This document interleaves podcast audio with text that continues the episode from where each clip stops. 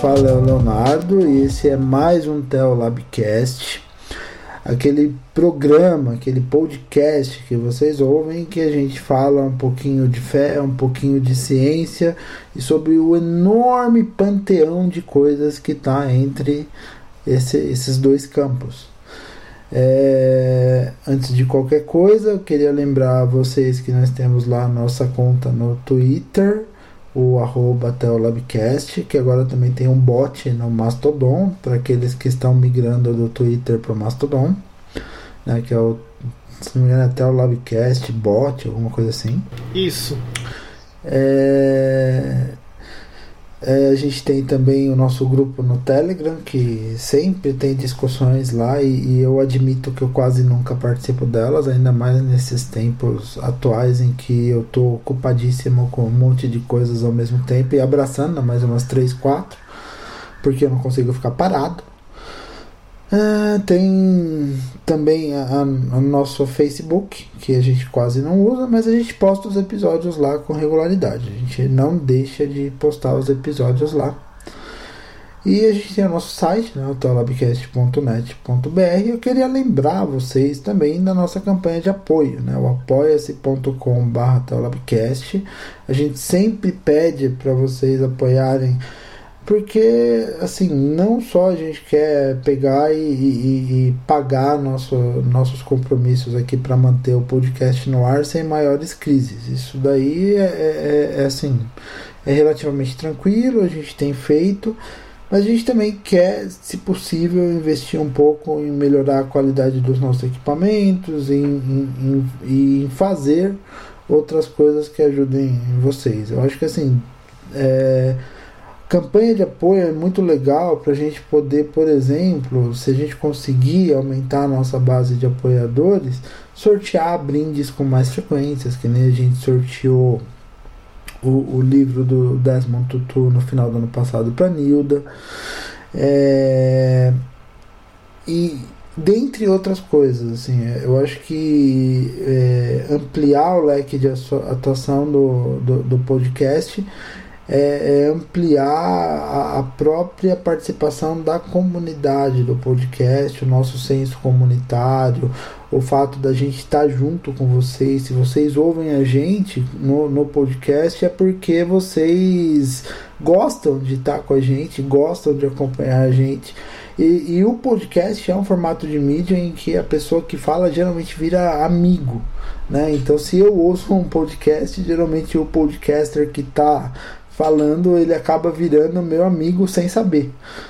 Né? Então a gente quer ser amigo de vocês, a gente quer ter essa relação até mesmo de irmandade em certo sentido, mas é, a gente quer também, assim, se possível, ampliar essa base de apoiadores para fazer mais por vocês, tá? É isso que eu queria falar sobre a nossa campanha de apoio. Peço desculpas por me estender no horário do dízimo. E, vamos, e vamos às apresentações de hoje. Cedric, Samantha, vocês estão bem? Sim, boa noite. Sim, estamos bem por aqui também. Boa noite a todos. E além do Cedric e da Samantha, hoje eu tenho é, o prazer de chamar aqui, de estar com uma amiga, uma pessoa que eu gosto muito, que a gente compartilhou os mesmos espaços de, de graduação, embora não fizéssemos o mesmo curso. Mas agora ela vai estar tá aqui falando com a gente. É, é, boa noite, Letícia.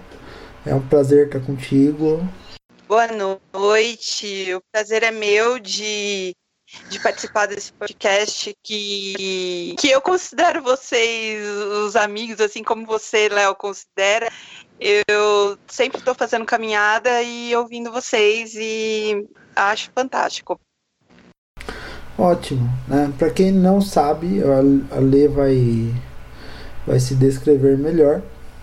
Mas a Letícia é historiadora, ela está terminando o mestrado dela agora e se você puder explicar um pouquinho para nós o que você pesquisa, Lê, o seu, o seu, o seu histórico mesmo, assim, enfim, para depois a gente introduzir o assunto de hoje.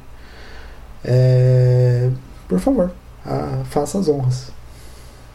É, é, eu vou defender o meu mestrado, vou defender minha dissertação sobre dois conjuntos de dois conjuntos de pintura do século XVII, é, duas séries de pintura, uma em Sevilha, no Hospital de Caridade de Sevilha, e uma numa igreja de Carabuco. É, por que, que eu escolhi essas duas séries? Essas duas séries elas têm em comum é, retratar os, os novíssimos. Retratar os novíssimos, a tentativa de retratar os novíssimos. O que, são os novíssimos? Novíssimos é, são uma doutrina da Igreja Católica, uma doutrina da Igreja Católica, uma parte da doutrina que versa sobre os fins últimos da, da humanidade. Quais são os, as quatro possibilidades de, de fim da, do vivente, do ser humano. É, é, a pessoa pode ir para o céu, para o inferno, é, a pessoa pode ir para o céu, para o inferno. É, é, esses são os dois únicos, únicos caminhos. Eles, é, também é, no, na representação pictórica dos novíssimos, também é muito comum é, é, encontrar o, o juízo final, que é mais que é mais familiar para vocês e para as pessoas no geral, juízo final, que é, é quando Cristo vai voltar para julgar pessoas, e, e também o juízo particular, que é o momento logo após a morte que a alma seria julgada, julgada. E, e então é, eu estudo essas as pinturas que fazem isso. Assim, ah, nossa, que super interessante isso. Mas eu achei quando na minha pesquisa eu achei também a uma associação dos novíssimos com o período medieval. As pinturas que eu estudo no século XVII não é mais o que se chama medieval e mesmo assim é, é, associam as pinturas que eu estudo ao período medieval em vários artigos assim. Então eu trato um pouco dessa questão da modernidade e tal. Falei demais, desculpa. Não, não, eu acho que é perfeito falar, falar isso, porque quando você associa ao período medieval, a gente já começa a entrar naquilo que é o tema que a gente vai tratar hoje. Por quê? Deixa eu fazer a minha linha de raciocínio aqui. Porque quando a gente fala, é, está tá falando basicamente de assim é, é, existe um forte componente escatológico aí né? De, de, de qual que é o destino de juízo final juízo particular né? Enfim. E e essa e esse componente escatológico na igreja católica ela se, ele se tornou muito muito mais forte no final do período medieval é, então é só a gente ver, por exemplo, é, que um talvez o um motivo oficial, existiam outros motivos extraoficiais, mas talvez o um motivo oficial para que o, o, Lutero publicasse suas 95 teses lá no começo do século XVI é, é, é, a questão das indulgências. E o que, que são as indulgências? É a compra do perdão é, para que as pessoas não fossem para o inferno. Então, assim, é, é, é, é e isso é, mas a indulgência é reflexo do que? Tipo, é, a narrativa protestante fala muito de ah não, a corrupção da Igreja Católica, enfim, mas é mais complexo que isso, é bem mais complexo que isso. Essa, essa coisa, esse medo do inferno, esse medo da morte, ele ganhou um papel preponderante na doutrina católica é, mais do que já tinha, porque já, já havia um papel preponderante, mas ele aumentou bastante a partir do meio do século XIV. E o que, que houve no meio do século XIV para que essas narrativas escatológicas, essas narrativas sobre morte e a busca de soluções para essas narrativas e, e, e, pro, e pelo menos para os ricos católicos a ideia da indulgência era uma solução para essa narrativa de morte. É, o que, que aconteceu no, no meio do século XIV para que para que essa, essa questão escatológica se tornasse mais forte nos, no, nos anos seguintes e, e nos séculos seguintes, né? A peste negra. A peste negra é, que foi aí responsável. Assim, as estimativas variam muito, mas a gente está falando de. Vai, é, você sabe mais que eu disso, então a gente está falando de uns 30% da população europeia que morreu no período, assim, mais ou menos? Não, é. Assim. O, eu tava. Na pesquisa que eu fiz, assim, numa pesquisa que eu fiz é, especialmente para o podcast, é, as estimativas elas chegam de 25 a 50% da população europeia. E, e, depois eu vou falar, eu vou deixar você continuar com sua introdução.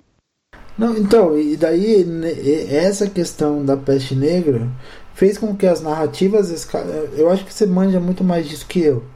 Mas fez com que essas narrativas de juízo final, de morte, é, se tornassem muito mais presentes na vida e no imaginário europeu, no, do europeu católico. Por quê? Porque eles viram a morte de perto.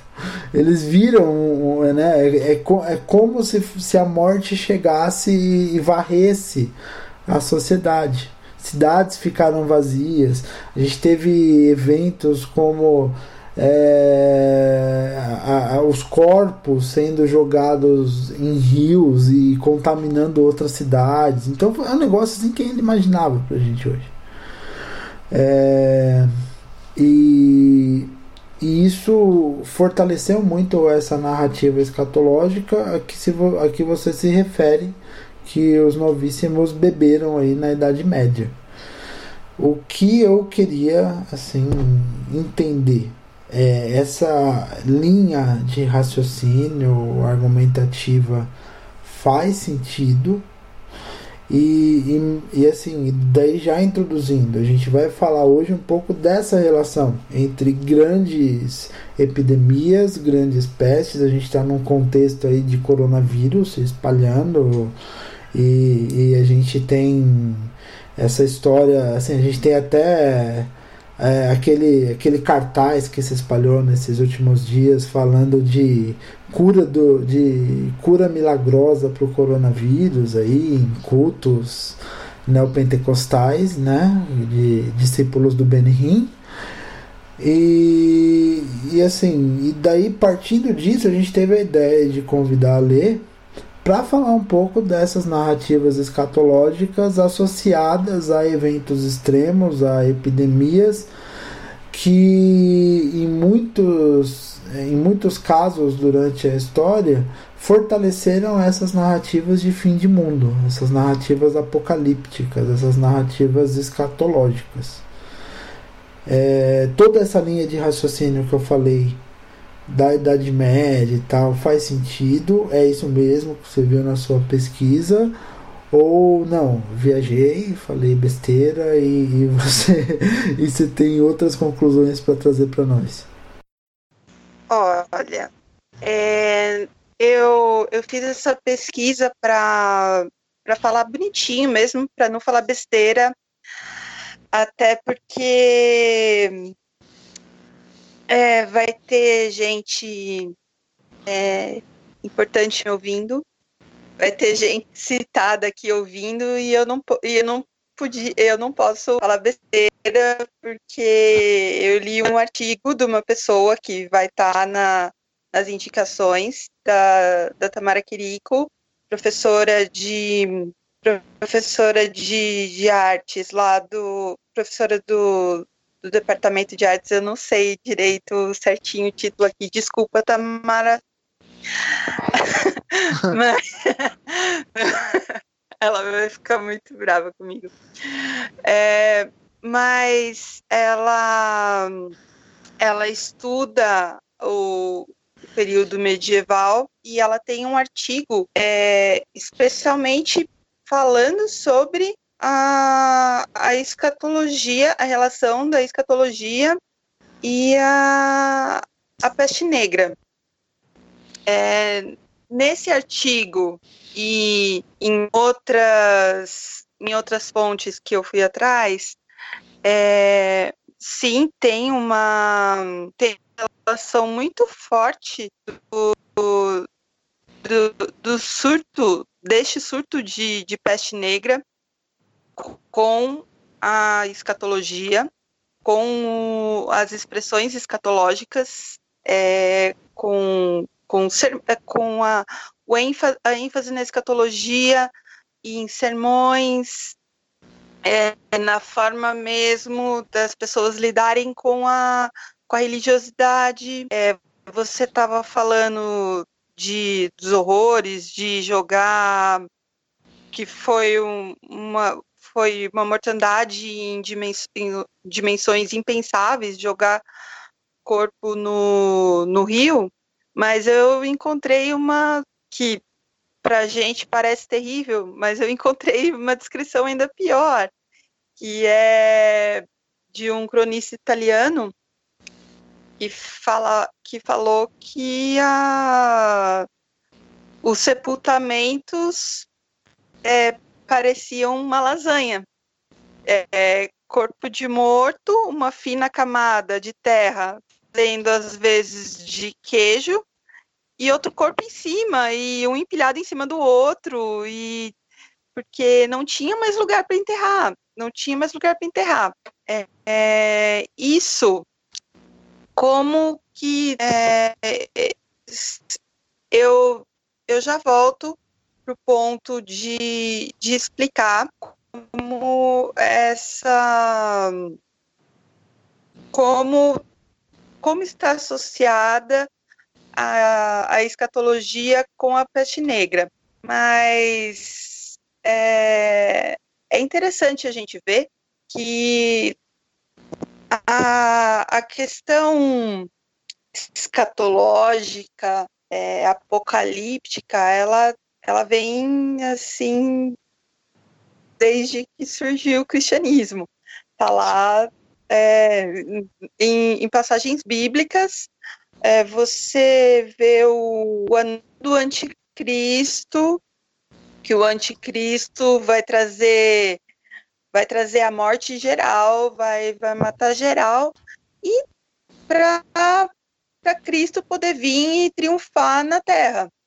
E, e aí, assim, antes mesmo da, antes mesmo da peste negra, a gente tem na Idade Média um, uns escritos bem, bem legal que eu descobri é, a partir desse, desse artigo da, da, da Tamara são as visões de visões de Wet.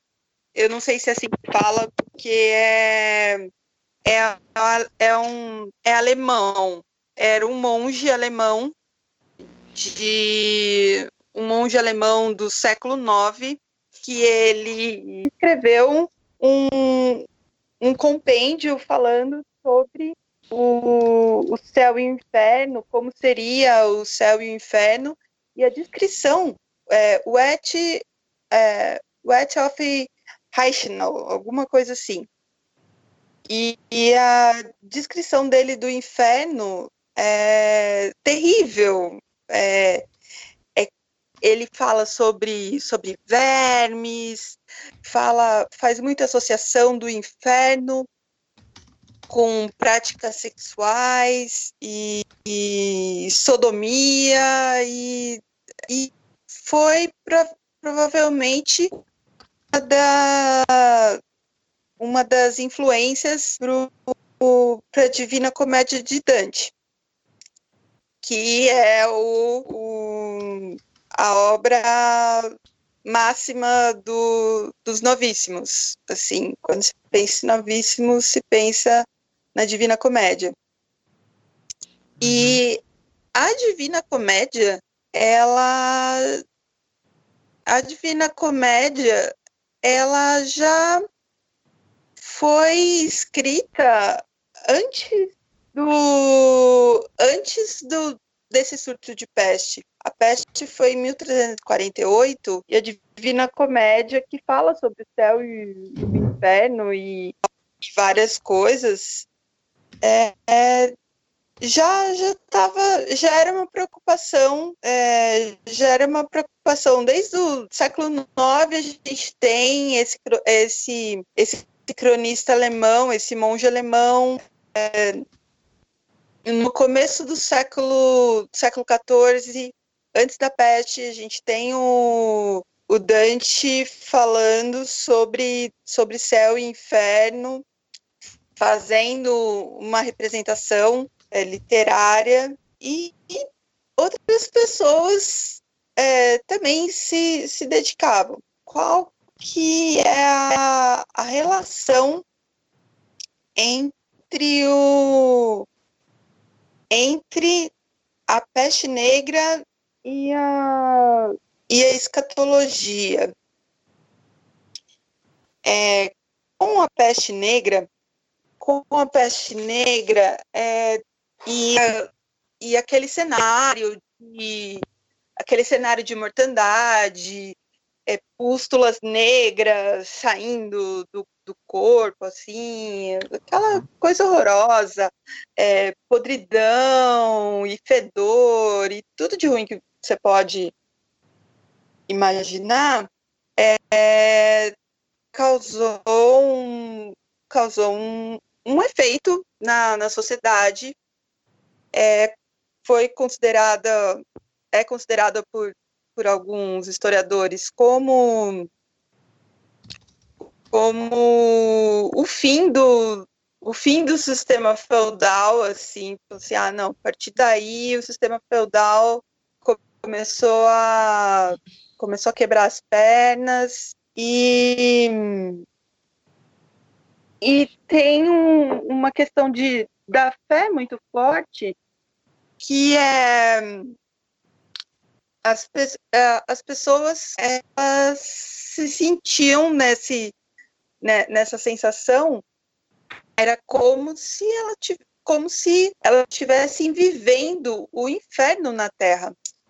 Então, é, como é, o inferno na Terra, que, que elas fizeram para merecer esse inferno na Terra? É, uhum. Deus deve estar tá muito bravo. Deus devia estar tá muito bravo com as pessoas a mandar um castigo tão terrível como esse. E aí o pessoal retoma a, a, a, as pragas do Egito, é, retomam a, passagem da da, da libertação do, dos judeus do Egito, que Deus se enfureceu. E, então, e daí e nessa sensação de, de inferno na Terra, é, as pessoas elas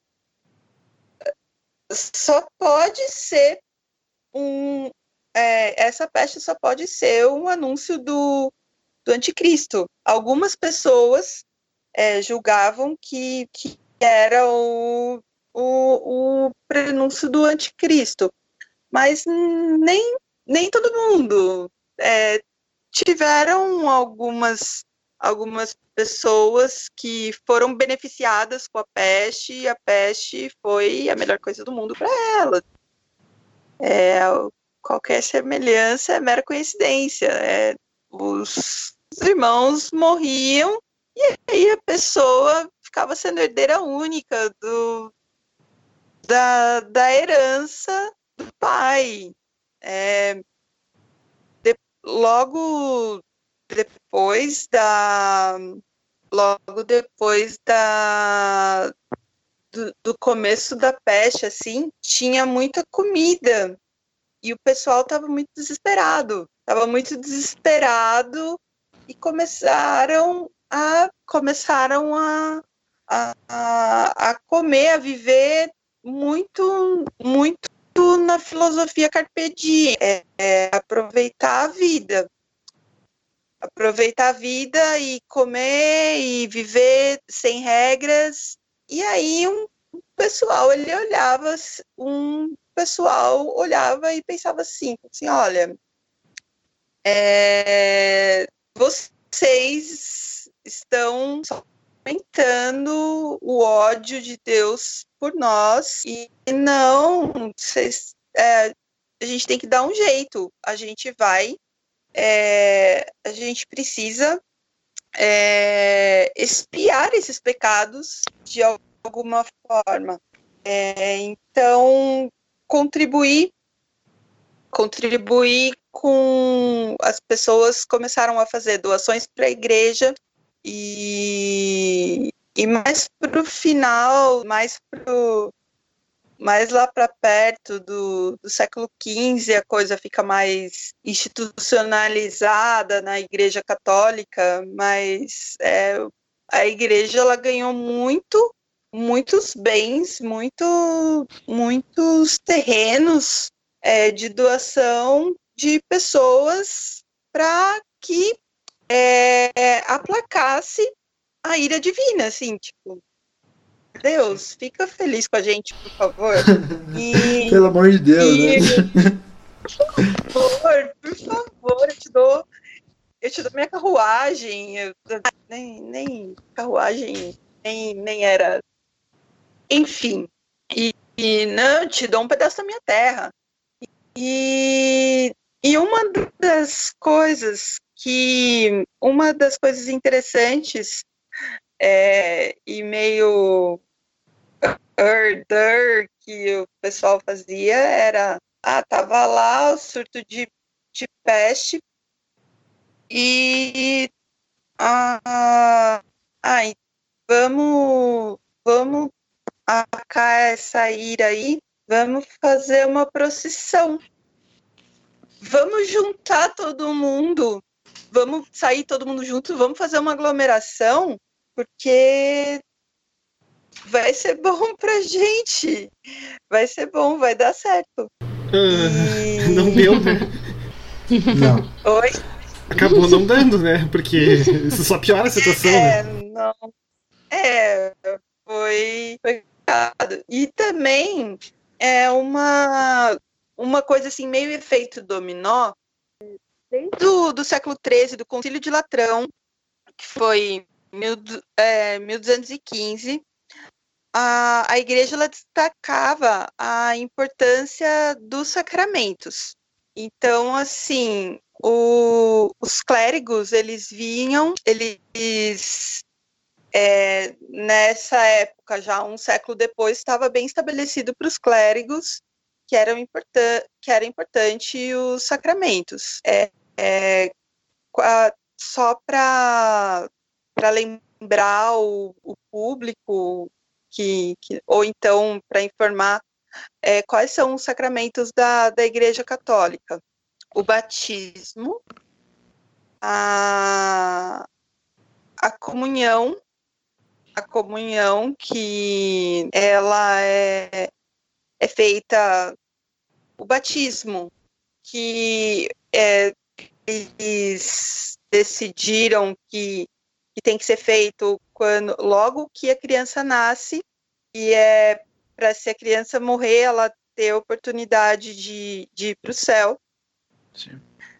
É, a, eucari a Eucaristia que é o momento de, de consagração do, do corpo de Cristo. É,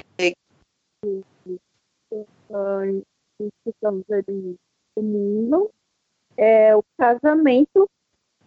O casamento, uma da, um dos sacramentos, e a extremunção, que é um momento de confissão antes da morte.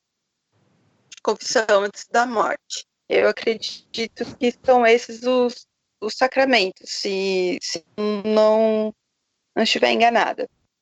E Oi, alguém quer falar alguma coisa? Então, assim, ó, tô com a lista atualizada aqui, se vocês quiserem, só para tirar a dúvida, né?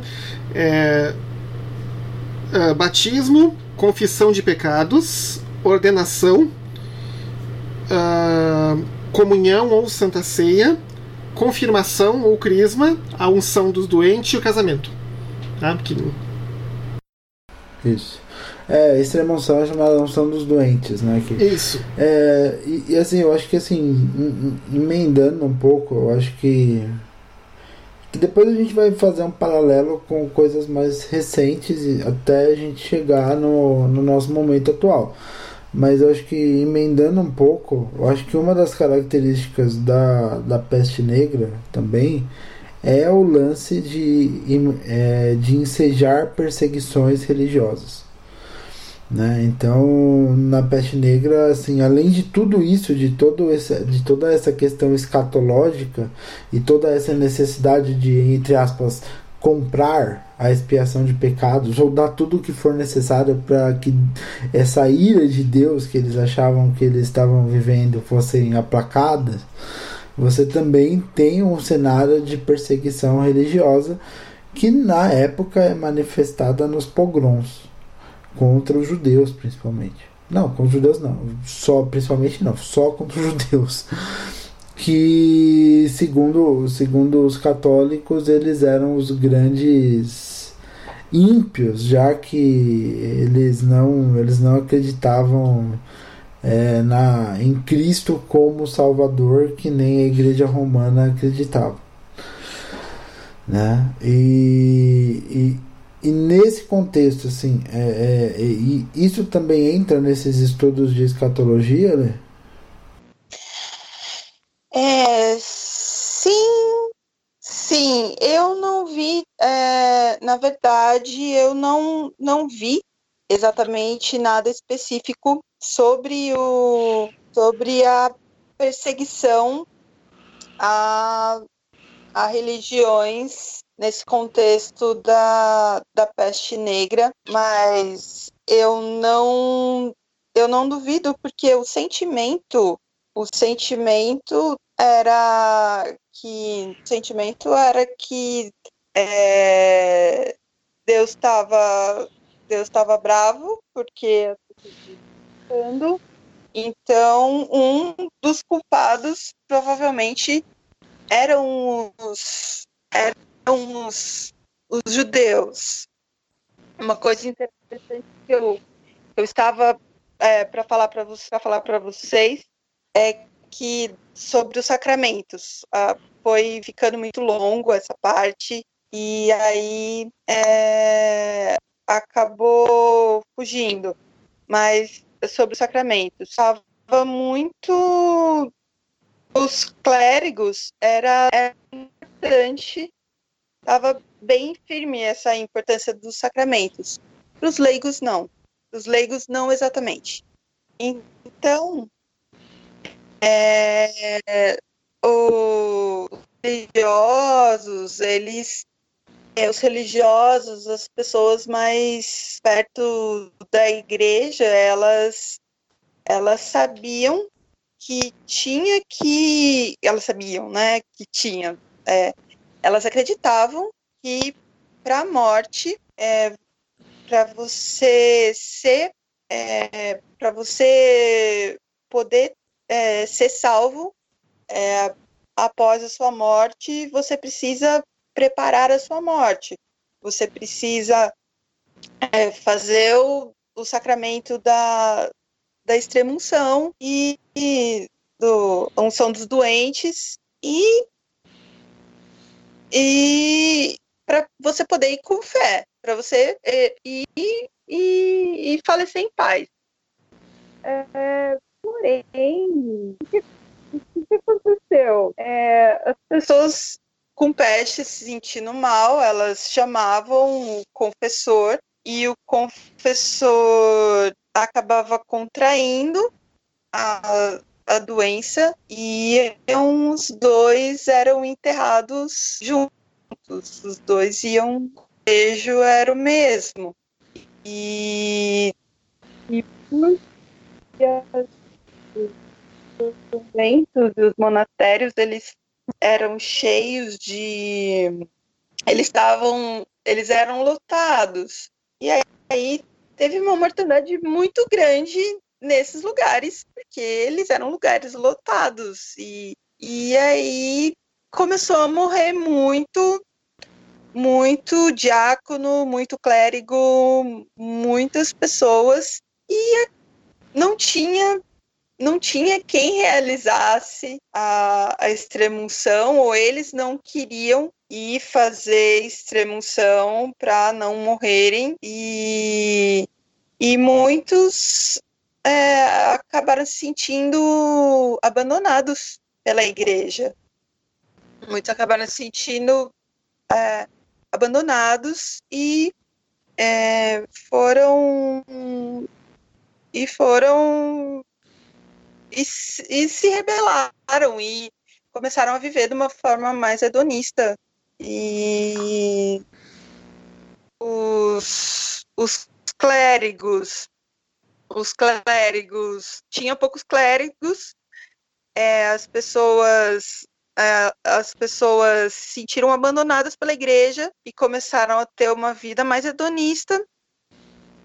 E os clérigos que restavam, as pessoas mais ligadas à igreja, elas é, falavam que não, a, a culpa é dessas pessoas que estão aí vivendo e se divertindo, e em vez de, de é, fazer penitência, em vez de, de seguir a, as coisas de Deus. Inclusive, uma coisa que voltou, é, uma coisa que é, voltou muito, muito forte nessa época foram os, os grupos flagelantes, é, as pessoas que se auto-impediam, auto-impediam e, e, e fazendo chegando até a sangrar e mais ou menos que como emulando é, que se Deus sofreu pelos nossos pecados, a gente também tem que sofrer para limpar os pecados dos nossos contemporâneos. Umas vibes assim. Eu tenho uma pergunta, Letícia, que é a seguinte: uh, eu acho que foi agora durante o carnaval, um jornalista aqui do Rio, que ele cobre mais a parte esportiva, que é o David Buté, ele estava falando do carnaval de 1919 aqui no Rio de Janeiro, que foi o carnaval da, da gripe, ou o carnaval da espanhola, né, que foi o carnaval que ocorreu no meio da epidemia de gripe espanhola, né, que assolou aqui a cidade. E uma coisa que ele mencionou, que é um paralelo bem interessante com o que estava falando, que também também foi um dos carnavais mais hedonistas da história da cidade ao ponto tal assim que mais adiante vários cronistas falam desse carnaval assim uh, com um misto de horror e um misto de espanto com as coisas que aconteceram na rua durante esse carnaval acho que inclusive Nelson Rodrigues tem uma crônica que fala desse carnaval né, do carnaval da espanhola né? mas assim uh, tu, tu, chegou a ler algum relato assim desses grupos mais hedonistas né hashtag vamos todos morrer mesmo né hashtag bora aproveitar alguma coisa assim? é, eu não eu não cheguei a ler relatos deles. Eu cheguei, eu eu vi que a Tâmara escreveu sobre um cronista que observava que falava sobre esses grupos é, sobre esses grupos. Infelizmente, eu vou, eu vou ficar devendo uma, uma fonte direta para vocês, é, mas é, eu mantenho isso que eu disse e ela, ela fala bem no, no artigo sobre essa essa questão do, do Carpe Diem ter ficado forte. Ao mesmo tempo que. Ao mesmo tempo que tudo acontece. Tudo, tudo acontece nesse contexto.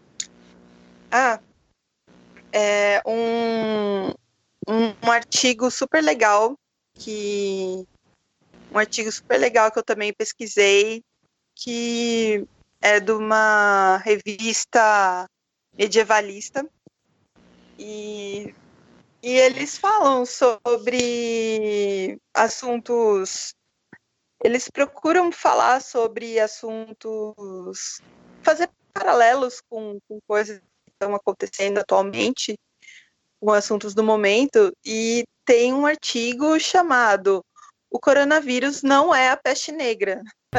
É, eu achei muito bom ter, ter feito um artigo é, é, para com, com, esse título assim tão enfático.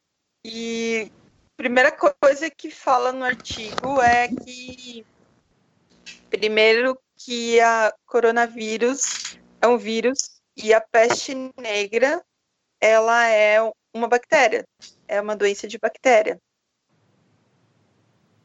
É, e, e fala também do, do aspecto do, do, glo, do aspecto global da, do, do coronavírus. Talvez vocês uh, vão falar mais sobre isso, mas o, o coronavírus ele ele tem uh, como ele ficou ele ficou conhecido como essa esse, essa doença que veio que veio do, do Extremo Oriente da China e para atingir outros lugares do mundo. É, é claro, é uma visão bem eurocêntrica, é uma visão bem eurocêntrica. E o, a peste negra, ela também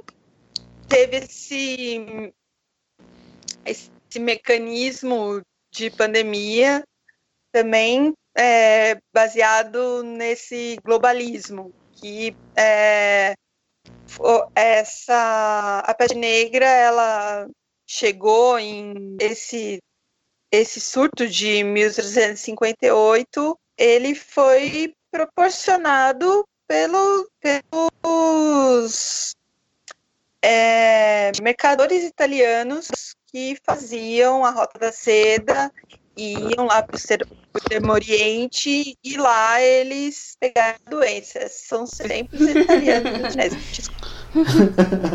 é, né? As coisas nascem na China e Itália espalha para o mundo todo. É, achei essa coincidência muito assim, interessante. É, achei essa coincidência muito interessante. Muito. É até interessante porque, assim, historicamente a gente sabe que o, a, a peste bubônica né, do, do, do século XIV foi o segundo surto conhecido de peste eh, documentado. O primeiro ocorreu ainda no Império Bizantino, quando, se não me engano, quando Justiniano era imperador. Né?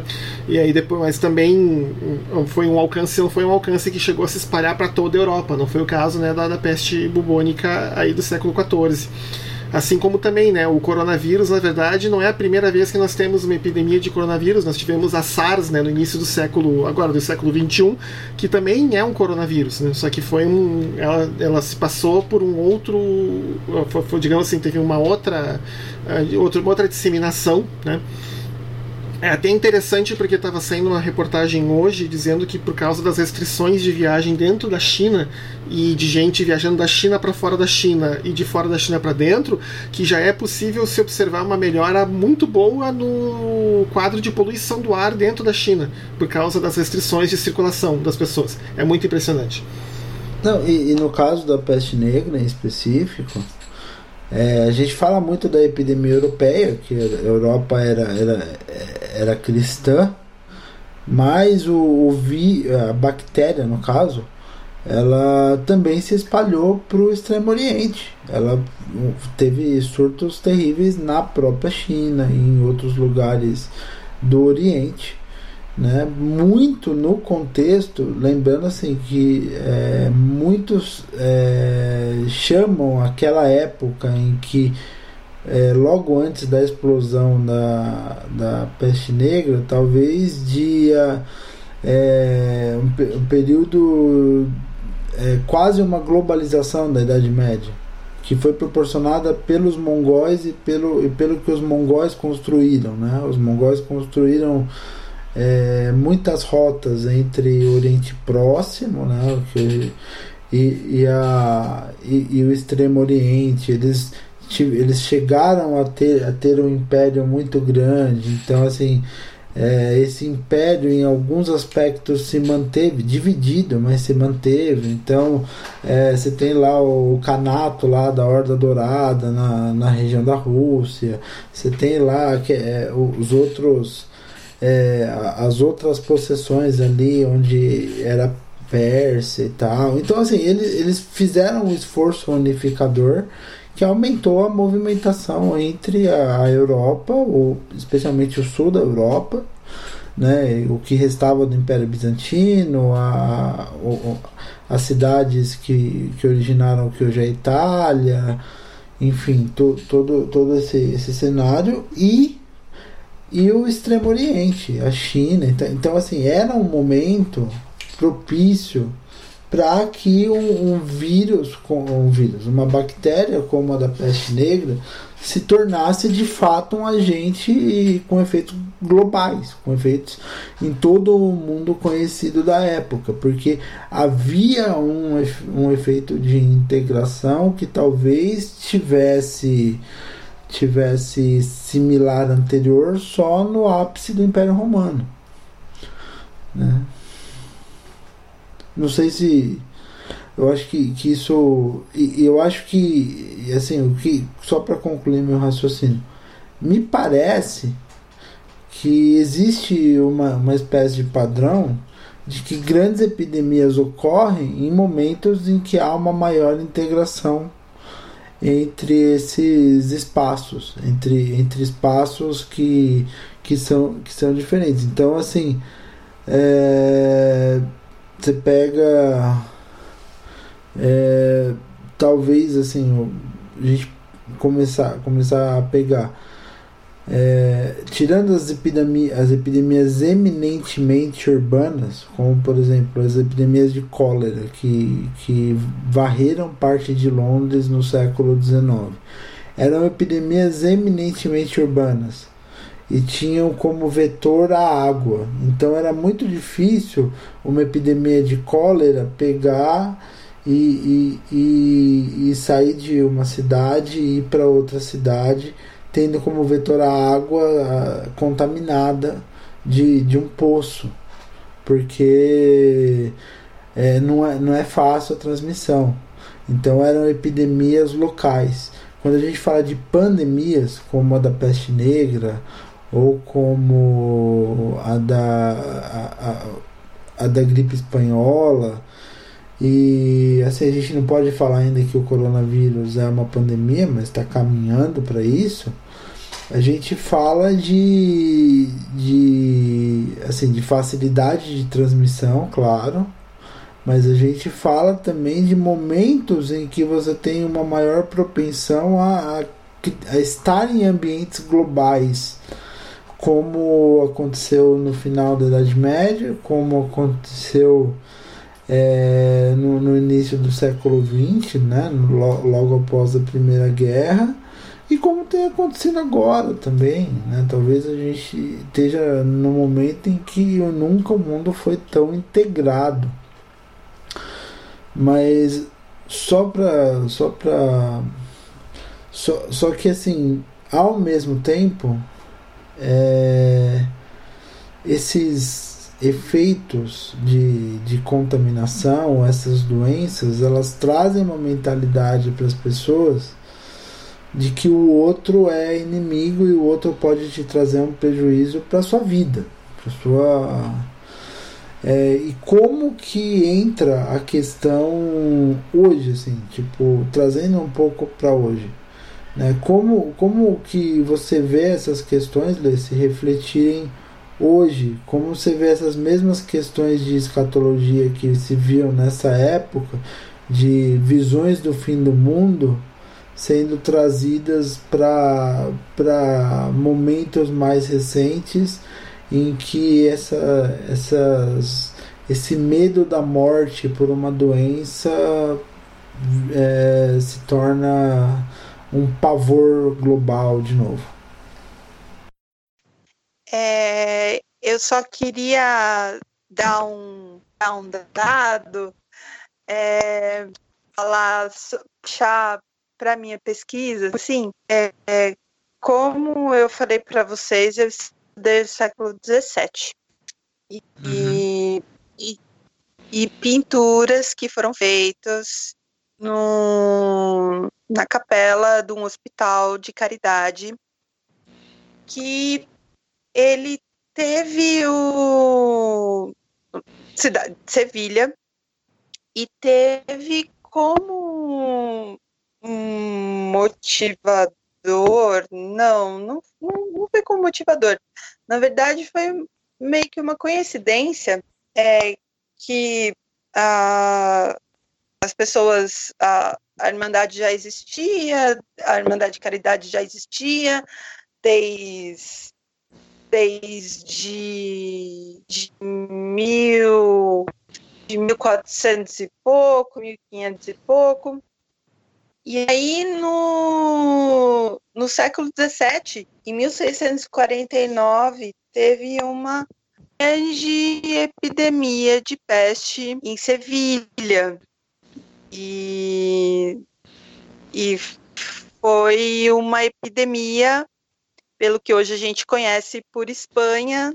Tem um mapinha no, na minha dissertação. Quem tiver a, a honra de ler a minha dissertação vai ver e, e coincide com o que é, ficou classicamente conhecido na historiografia como a época de ouro espanhola e que tinha como um dos principais portos é, o porto de Sevilha uhum. e, e, e então tem essa tem essa esse fator que você falou do é, as epidemias, as pandemias acontecem quando está tendo muita aglomeração e, e ainda teve um, um fator muito muito importante para essa epidemia de 1649 que foram as chuvas e teve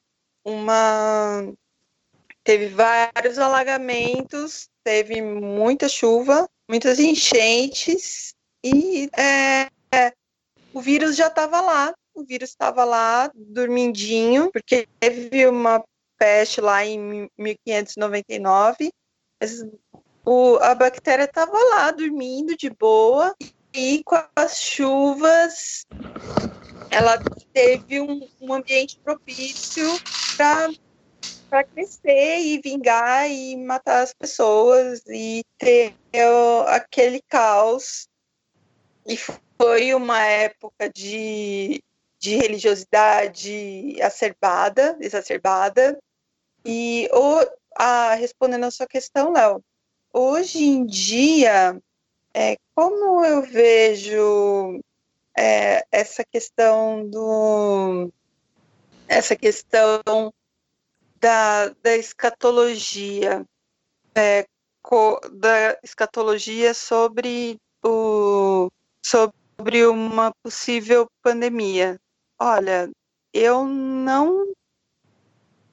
Eu, eu vejo muito uma preocupação das, das pessoas em, em não morrer em não morrer, em se proteger para não morrer e tentar se curar.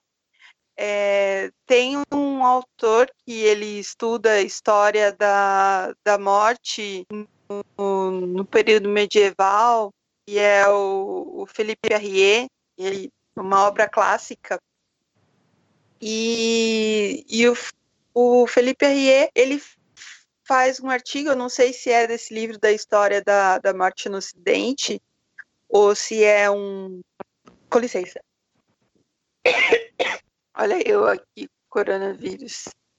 É, ou se é em, em outro. Ou se é em, em outro lugar.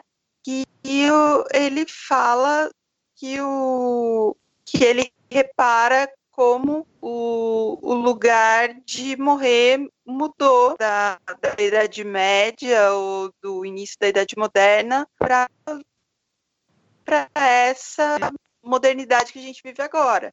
Antes, é, fazia esse esforço de morrer em casa, o profissional da morte era o clérigo da extremoção, e hoje em dia a gente vai morrer em, em hospital, a gente vai para o hospital para morrer. E, e, e quem está perto da gente são pessoas vestidas de branco, de azul marinho, é, pessoas que não são próximas da gente, mas que têm um treinamento para tentar não deixar a gente morrer ou fazer com que a morte seja o mais tranquila possível. E, e então a, a nossa a escatologia, assim, que eu diria da do, do mundo ocidental, ela está mais voltada para pro é um é, as coisas o, o pessoal do, da Idade Média eles achavam eles sabiam que iam morrer e e ah, é, é horrível morrer e é ruim e morrer desse jeito pior ainda e mais o, as pessoas do da nossa época não querem morrer e elas não aceitam a morte.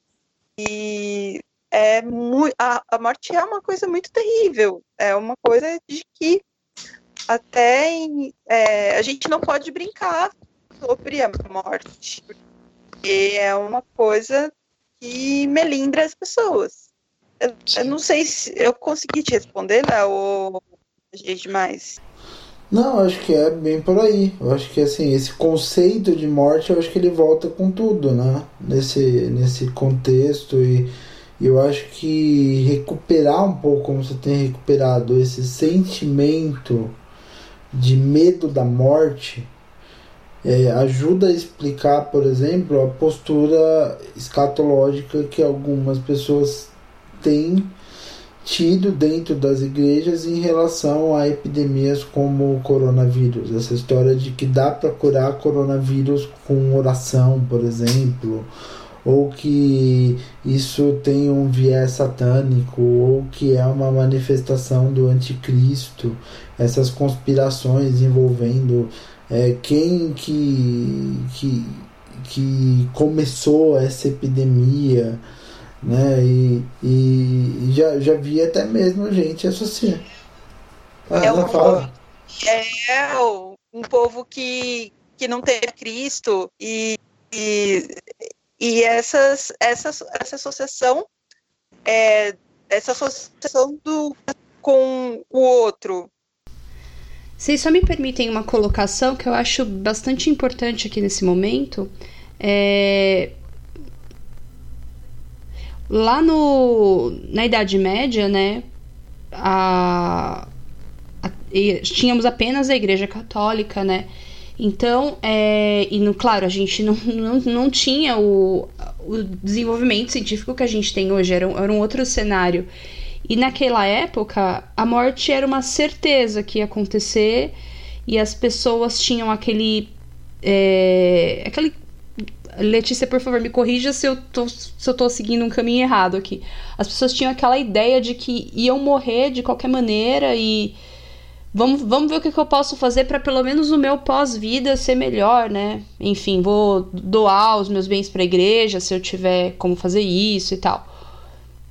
A salvação de qualquer maneira. Já hoje, já hoje em dia, né, por exemplo, aqui no, no Brasil, a gente tem a. No Brasil, nos Estados Unidos, né, tem aquela expansão da, da ideia neopentecostal, daquela teologia da. Tem o lado da teologia do cagaço, que a gente sempre brinca aqui, que a pessoa tem medo de ir pro inferno, mas eu não quero entrar por esse lado. Eu quero entrar pro lado da teologia em que as pessoas, elas é o caminho que as pessoas seguem em tentar determinar coisas para Deus. Então eu determino a cura.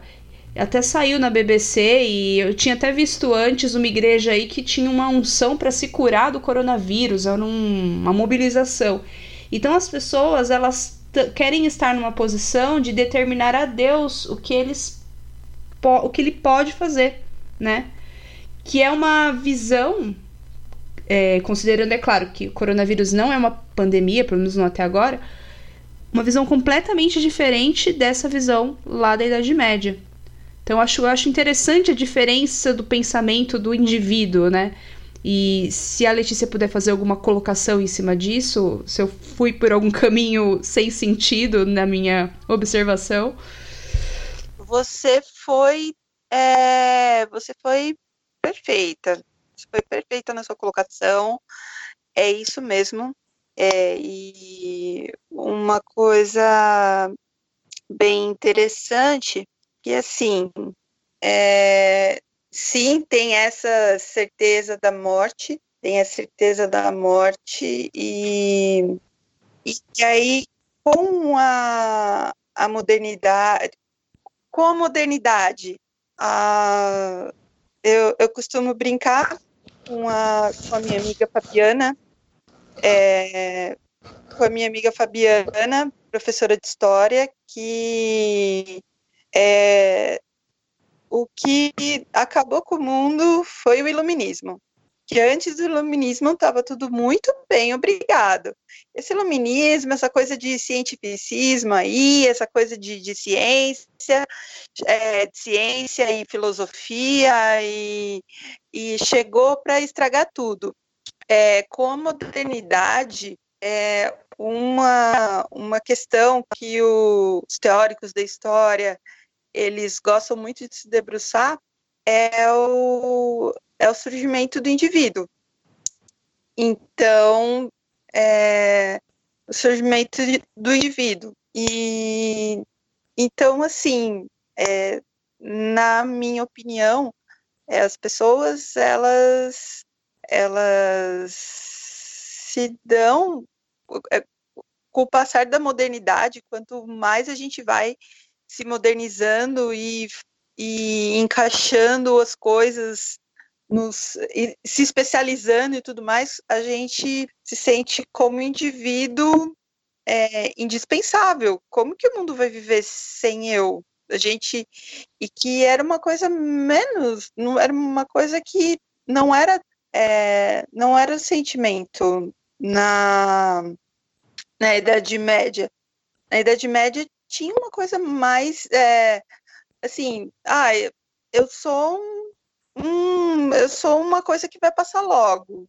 Eu sou, eu tô vivendo, eu vou morrer, que seja da melhor maneira possível, que seja é, nos braços de Deus e, e para minha alma ser salva. E com, e com esse pensamento no, no indivíduo que, que a gente tem com a modernidade, com, é, com todos os aspectos que a modernidade trouxe para a gente, é, a, a salvação ela não é só não é só do cagaço, não é só do do, do medo da danação do inferno. Porque muitos, muitas pessoas da sociedade, da, da sociedade ocidental, nem acreditam no inferno, nem acreditam que vai ter um inferno.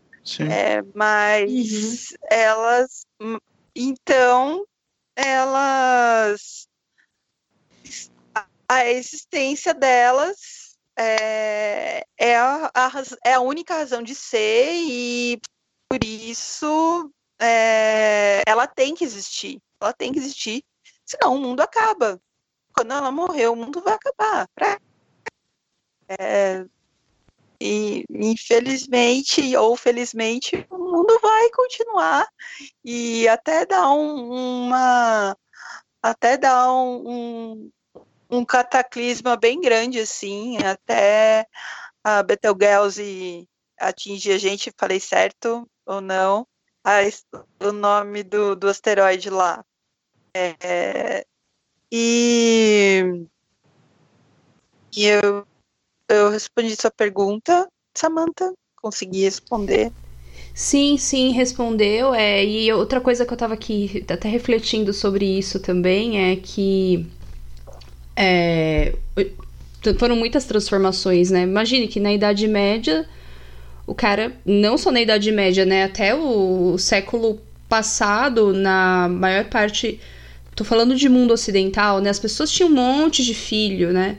Então, assim, falando de uma maneira muito grosseira, eles tinham a certeza de que a maioria daquelas crianças não iam sobreviver até a idade adulta, né?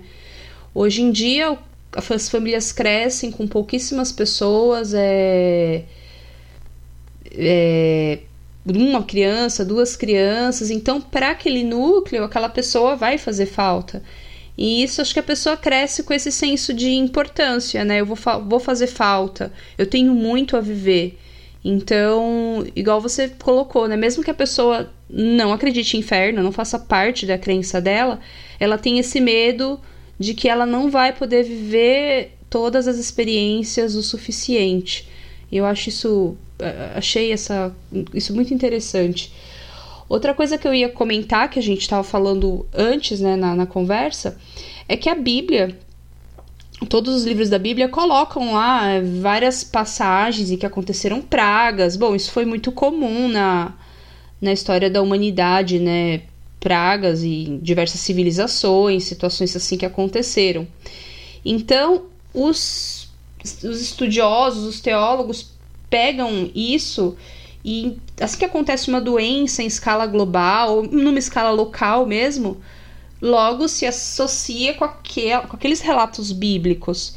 Então as pessoas elas já pensam é o fim dos tempos, eu vou morrer e tudo mais. Aí a minha pergunta é: será que naquela época, lá na Idade Média, é, um, vou pensar no clero aqui, o cara tinha noção de que aquilo era uma doença e que nada tinha a ver com a fé e ele se aproveitava disso? Ou a gente pode ter uma boa vontade e pensar que aquele era um homem de fé e ele estava realmente acreditando que aquela doença era um sintoma do fim dos tempos. Você entende a minha reflexão, meu meu pensamento? É como assim, o que vem, o que alimenta o quê, né? Porque é o que acontece hoje. Hoje eu acho ainda pior, porque hoje a gente tem todo o avanço científico, a essa altura, a gente deveria conhecer o que são os vírus e as bactérias, como as doenças são transmitidas, e ainda assim a gente tem pessoas fazendo associações é, de fé, de, né, religiosas, até para obter alguma vantagem, na maioria das vezes, é, sobre a doença atual que, a gente, que se fala tanto, que é o coronavírus, né? Não, é, é, é isso mesmo. É isso mesmo, e é, eu, eu concordo com eu concordo com, com essa visão de poxa, né? A gente a humanidade viveu sobreviveu tantas coisas para chegar nesse estágio, né? Para chegar nisso. É, mas é, em relação à sua pergunta, o, é, o bom desse, do, do podcast é porque, assim, eu estou lembrando as perguntas de cabeça e o meu orientador falou hoje, assim, Letícia, anota as perguntas. e a pergunta que você fez foi sobre o da boa fé dos da boa fé do, da, do clero é, de, de pensar de pensar a peste ou, ou outras doenças. Olha, eu eu não é, é, é, é uma pergunta bem complicada, porque é, como como ser humano eu procuro, eu, eu tento sempre ver o, o lado bom das pessoas, eu sempre espero o melhor das pessoas. E, mas como historiadora e, e o um pouco do, do cinismo que a, a vida me trouxe.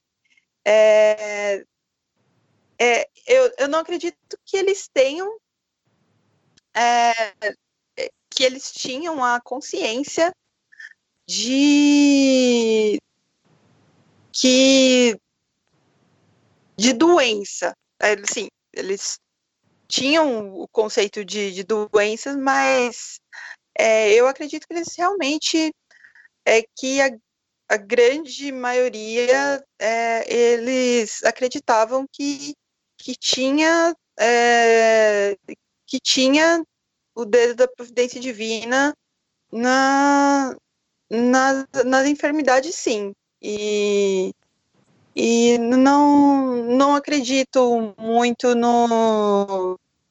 Não acredito muito nas, na, na má fé.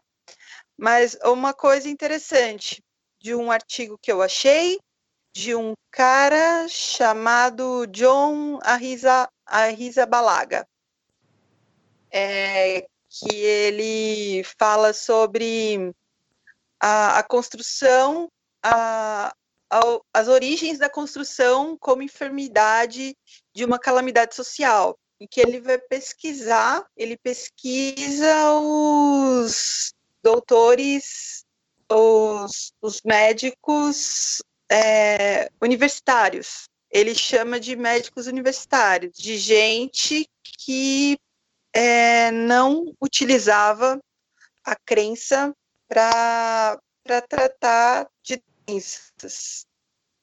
E porque a, a grande. A, a, quem cuidava do, dos doentes é, eram. É, e que nesse artigo ele fala, é, é um pouco tendencioso, mas é, eu achei. Eu, eu não pude examinar ele a fundo. Eu cheguei nessa parte e eu, eu fiquei um pouco brava, assim. Que ele fala que os. Que quem cuidava eram os. Os brureiros que ele fala, não, é. Ele fala tipo uma coisa assim de curandeiros. Curandeiros é, curandeiro, quem cuidava eram curandeiros judeus, curandeiros islâmicos, curandeiros cristãos, é, curandeiros bruxas, e então é, é, eles acreditavam no, no elemento mágico, no elemento mágico da doença. E por isso é, esses curandeiros. É, mas tinham essas pessoas que eles, de alguma forma, o, o cara chama de é, médicos médicos universitários. É, hum, é difícil sua pergunta, viu? Vou, vou falar para você. É, é bem difícil. É, porque já entra numa questão que a gente tem que deduzir, né? O que as pessoas estão pensando, o que cada indivíduo separadamente está propondo, né? Eu tenho a minha, minha opinião sobre o momento que a gente está vivendo atualmente, né? E eu vou falar, né, eu acho que dá muito aproveitamento, né? Eles se aproveitaram dessa situação do. Assim como o capitalismo, vamos chamar assim, se aproveitou da situação para vender a, a, a máscara, álcool gel. É, essas pessoas estão se aproveitando da situação para vender fé, né? Para vender, para, enfim, coletar dízimos, ofertas, naquela proposta megalomaníaca. É assim que eu vejo, né? Eu acho que assim, só para terminar, eu acho que muita gente não sabe. Eu, eu acho que assim, o objetivo não é nem falar, assim, informar as pessoas. E, e, mas é pertinente a gente tentar acalmar as pessoas, né? Por mais que assim, a gente está falando de, por exemplo, quando a gente fala do coronavírus, beleza, a gente só teve dois casos aqui no Brasil, ainda está relativamente controlado, mas e se chegar? Né? E se chegar forte que nem está na Itália, e se chegar forte que, tem, que nem está na Coreia do Sul. Né? Assim, a gente está falando de uma doença de mortalidade relativamente baixa. A gente está falando, assim, beleza. É, isso demanda um, um, esforço maior. Assim, eu que trabalho com políticas públicas, eu, eu sei que, é, por exemplo, quando entra né, na epidemiologia um novo componente, um novo vírus, um, um, uma nova doença com capacidade de se espalhar pelo país todo, eu sei que assim, isso demanda um esforço maior, demanda esforço na construção de vacinas, demanda, demanda esforço sim muito grande mesmo dos sistemas de saúde e em alguns momentos sobrecarrega os sistemas de saúde. Mas assim, é, falassem que, querendo ou não, assim, o, o, o, coronavírus, exceto em alguns casos, a gente não sabe ainda muito bem qual é a natureza desse coronavírus, apesar de ter muita gente estudando ele. É, mas a princípio a gente está falando de uma de uma de uma epidemia com relativamente um índice de mortalidade relativamente baixo, apesar da, da alta capacidade de transmissão.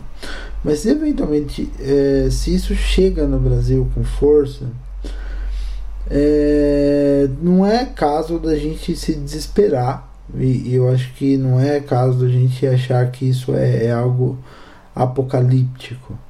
Né? Mas é, e, e, eu acho que mas, mas eu acho que o que, o que eu queria falar é que às vezes isso esses momentos eles trazem eles trazem grandes é, a gente já está no momento de, de um recrudescimento do, do é, anti anti-globalização.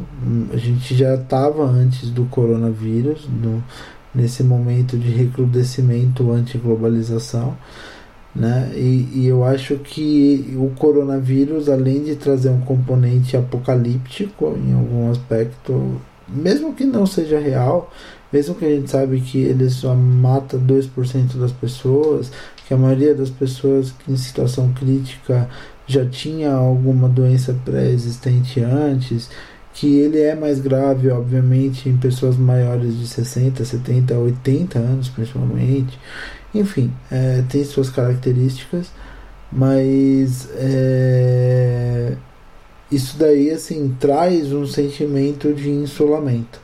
E nós, como cristãos, é, temos muito essa coisa de que assim, ou a gente é, a gente tem que fugir desse sentimento de insulamento porque é, a gente busca sempre ter, ter essa coisa da caridade, essa coisa do, do amor ao próximo, essa, essa coisa que é uma característica nossa enquanto cristão, ou deveria ser pelo menos. Né? E eu acho que só para a gente encerrar aqui, eu perguntar para ler mesmo. É, qual é, assim, no, no, que você já estudou, no que você já, já fez, eu não lembro, eu juro que eu não lembro, mas eu já li alguma coisa sobre o, o, o efeito dessas, dessas pestes do século XIV no aumento da atividade monástica, ou seja, as pessoas se isolavam não só porque é, elas queriam ter uma experiência com Deus, mas porque elas viam aquilo como uma forma de fugir de eventos como a peste negra. E eu acho que hoje o isolamento se dá de outras formas. Né? Hoje a gente não tem uma coisa monástica, mas a gente tem cada vez mais as pessoas se isolando de seus ambientes sociais restringindo seus ambientes sociais à igreja, se isolando informacionalmente. Então, assim, a única fonte de informação da pessoa às vezes é a igreja. E, e assim, e, e, primeira coisa, né? Pra, só para a gente dividir em duas partes. Essa coisa do, do isolamento como fruto de, de pestes, de epidemias é real ou não? E a segunda parte, você acha que momentos como esses assim é, fortalecem essa noção de que assim ah o mundo é mau o mundo jaz no maligno a gente tem que se isolar mesmo em nossa comunidade? Olha eu não eu acho que eu é, não não posso responder nenhuma das duas perguntas. É, a, a eu com propriedade assim, pelo o que eu o que eu estudei, é, eu não vi uma uma maior intensidade da, da atividade monástica, por assim dizer. É, muito pelo contrário, as pessoas, os monastérios, eles já eram cheios, eles já tinham bastante pessoas e, e por isso morria-se muito dentro dos monastérios. Então, acho que eu, uhum. eu não, não acho que, que faça sentido isso de da pessoa querer pessoa querer ir para o monastério para se isolar da doença. É, não, mas uma coisa que é aconteceu é que os clérigos eles estavam se recusando a, a dar extremunção, a, a realizar a cerimônia cerimônia de, de enterro para não pegar doença. É, e talvez você tenha lido algo nesse sentido. E não, não, não sei do, se isso aumenta o, o sentimento de que o, o mundo é um, um, um lugar ruim por, por definição, e mais é, a base do, do, cristian, do, do cristianismo, pelo menos pelo que eu venho estudando há três anos, no mínimo, é, é, é você é, encontrar a felicidade, a salvação, encontrar a felicidade plena junto a Cristo. Bem, a gente então vai passar para aquela parte do episódio onde nós damos as nossas recomendações, nossas dicas e, como sempre, a convidada, no caso a Letícia, é, é a primeira a falar e sempre a gente deixa claro né, que o jabá e falar dos seus próprios projetos também é completamente recomendado e permitido. Então, Letícia, quais são as suas recomendações? Bom, Léo, Cedric, Samantha, é, adorei estar com vocês, adorei compartilhar um pouco do que eu sei e do que eu não sei é, sobre, sobre o assunto. É, eu indico eu indico o artigo da, da Tâmara Quirico, é, Peste Negra, Escatologia, dois pontos, os efeitos da expectativa da morte sobre a religiosidade do século XIV. É, Para quem, quer quem quiser saber mais sobre o assunto, é, tem o, o artiguinho do Medievalist Net, que é, é que o autor é Ken Mondeshine, é, que chama Coronavírus is not the Black Death. Eu achei, adorei o, o título e e o artigo vale o clique. É, também é, eu estou disponível para dar aulas, para, para consultoria histórica, para tudo que tiver envolvido, tudo que tiver relacionado. E é isso. Obrigado por tudo. Samantha, tem alguma recomendação?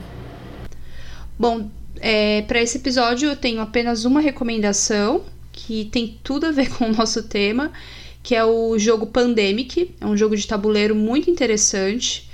É, quem tiver oportunidade, em várias cidades tem aquelas casas em que as pessoas se reúnem e pegam o jogo lá, né? Uma lanchonete, um bar assim que tem essa temática, ou até adquirir o jogo, quem gosta de jogo de tabuleiro, procura os reviews. É, o Pandemic é um jogo em que você assume o papel de. Agora eu não lembro todos os personagens, mas você pode ser um cientista, ou um médico, ou um agente de logística. E o objetivo, todos trabalham juntos né, no jogo. O objetivo é descobrir a cura para as doenças que vão também ao longo do jogo, ali da dinâmica do jogo, se espalhando pelo mundo. É muito legal, acho que quem gosta de jogo de tabuleiro e quem gosta dessa temática é, tão atual, né, vale a pena. E é um jogo diferente, porque todos trabalham juntos, né? Os personagens não disputam entre si. Então essa é a minha recomendação, o Pandemic.